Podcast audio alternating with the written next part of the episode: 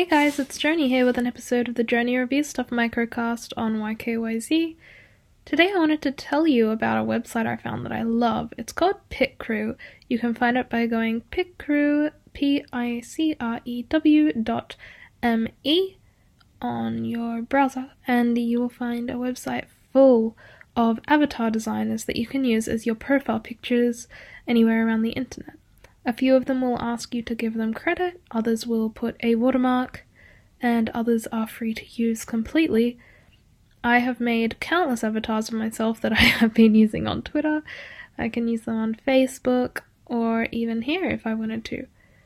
Uh, ones that I like in particular, there's one called Edgy Lord by a user called Darkcry.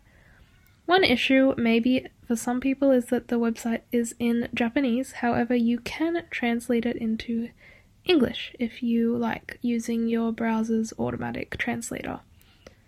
I would love to see your designs if you make one. Let me know here on YKYZ and tag me in the picture on Twitter.